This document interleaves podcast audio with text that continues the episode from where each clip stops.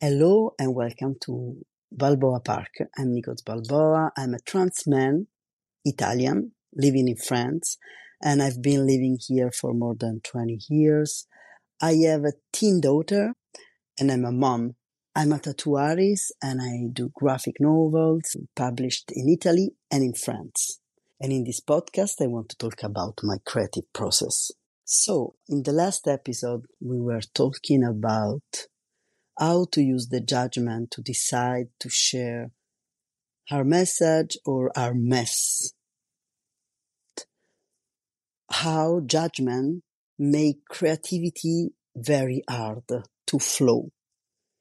Uh, in the second episode, we talk about how we can use that same judgment in a way that we can maybe decide to stop sharing our mess and start sharing our message. And so in today's episode, I would like to talk about what is this message and why we should share a message.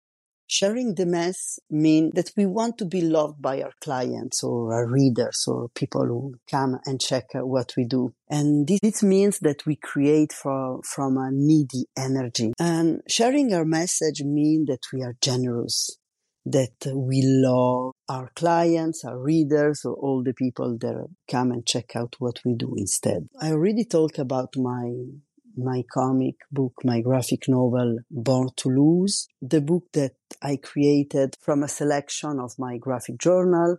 And I was talking in the last episode that I found that I shared my mess more than my message because I didn't have an editing process and often the image were difficult to read and the story was edited and so some part of it weren't weren't clear. I was creating and sharing from a place of neediness. I wanted to be loved by the person who were looking and reading my my drawings and my graphic novel. And this is the recipe for failure and this is a recipe also for suffering because where you are needy and need to be loved, every critic struck direct to the heart. And it's ouch and it's painful. Even if some message that was in the book were resonating with people, I realized that this wasn't the purpose in which I make this book out in the world. But then I shifted my perception and I now think about giving and not about receiving when I do something. Honestly, this is hard in the social media culture or even in moments in which you have less clients, equal less income, of course.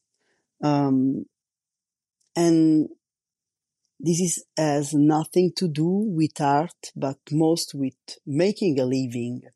And when we talk about social media, as Beth Pickens will say, remember that those are advertising platforms here to sell your attention to corporation.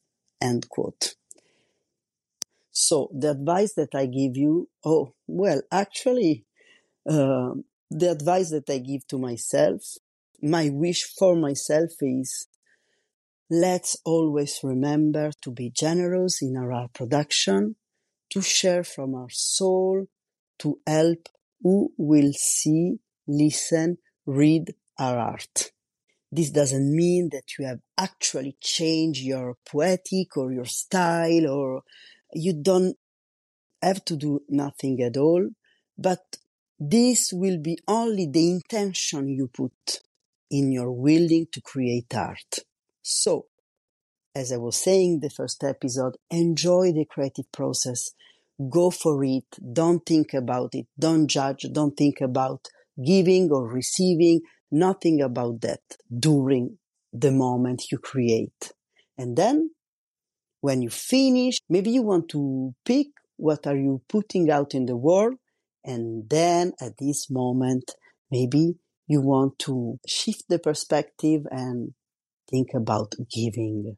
How can you make your world useful for others. This was a very short episode. So now let's get to work. Go create some art because you matter in the world and so your art does too.